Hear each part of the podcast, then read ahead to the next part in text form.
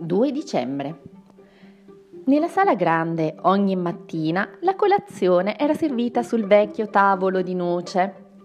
Era un tavolo lunghissimo, apparecchiato con preziose tovaglie di lino riccamente ricamate. Le posate erano fatte dell'oro di Goblin ed i calici e le tazze erano di vero cristallo iridescente fatato. La tavola era imbandita con le cornie e golosità che davano il buongiorno ai folletti.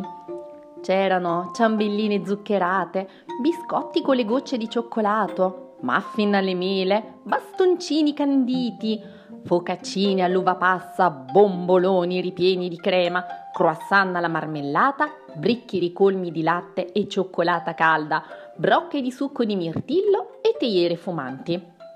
Gorf si sedette e stava per addentare una ciambellina zuccherata quando si accorse che i suoi amici folletti ridacchiavano scompostamente. Cercò la fonte di tanto divertimento e vide Orf, che tutto imbronciato scontava una qualche punizione standosene in piedi in un angolo.